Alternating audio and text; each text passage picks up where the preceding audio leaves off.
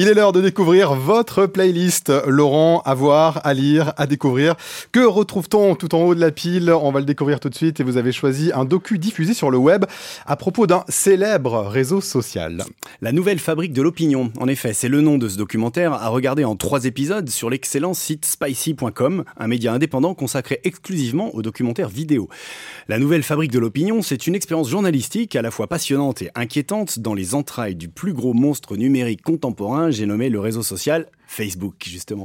Saviez-vous, Gislain, que plus de 2,5 milliards de personnes dans le monde sont aujourd'hui inscrites à Facebook, dont 40 millions en France, soit près de 60% de la population quand même. Alors quel est le problème? Bah, C'est ce que ce documentaire s'attache à démontrer. Hein. Facebook et son algorithme fonctionnent comme un piège qui vous enferme dans une bulle idéologique façonnée par les choix, les likes, les amitiés que vous déclarez en ligne et desquelles vous ne pourrez plus vous échapper. Voir le monde à travers Facebook, c'est voir un monde déformé, étriqué et renoncer à tout débat puisque vous n'êtes en relation qu'avec des gens qui pensent comme vous. Pour démontrer cela, Thomas Huchon, le réalisateur de ce documentaire, a mené une expérience originale avec des étudiants de l'école de journalisme de Sciences Po. Ils ont créé chacun un profil imaginaire engagé politiquement. Ils ont ainsi ouvert des comptes Facebook pour un sympathisant d'hiver gauche, une sympathisante Rassemblement national, un autre pour les Républicains, pour la République en marche, et une autre encore pour la France insoumise, et une dernière pour les Gilets jaunes. Le film raconte comment Facebook les enferme dans un réseau idéologique qui va les conduire à rencontrer de multiples amis, c'est-à-dire des gens qui partagent leur opinion mais qu'ils ne connaissent pas hein, dans la vie réelle, et qui va leur présenter l'actualité, les faits tangibles, comme l'incendie de la cathédrale Notre-Dame de Paris par exemple, sous des angles totalement différents, comme si ces six personnes vivaient chacun dans un monde parallèle et que ces mondes s'éloignaient les uns des autres.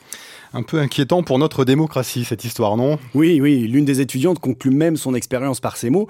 J'ai eu l'impression que mes pensées étaient noyautées par les algorithmes.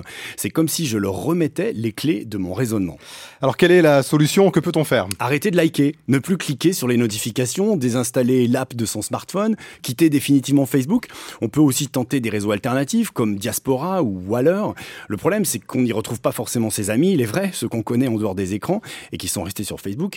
Car par exemple, passer sur Diaspora ne se fait pas en un seul clic. Il faut mettre les mains dans le cambouis informatique, installer des pods sur des serveurs locaux avant de pouvoir profiter de ce réseau social qui garantit tout de même décentralisation, confidentialité et liberté.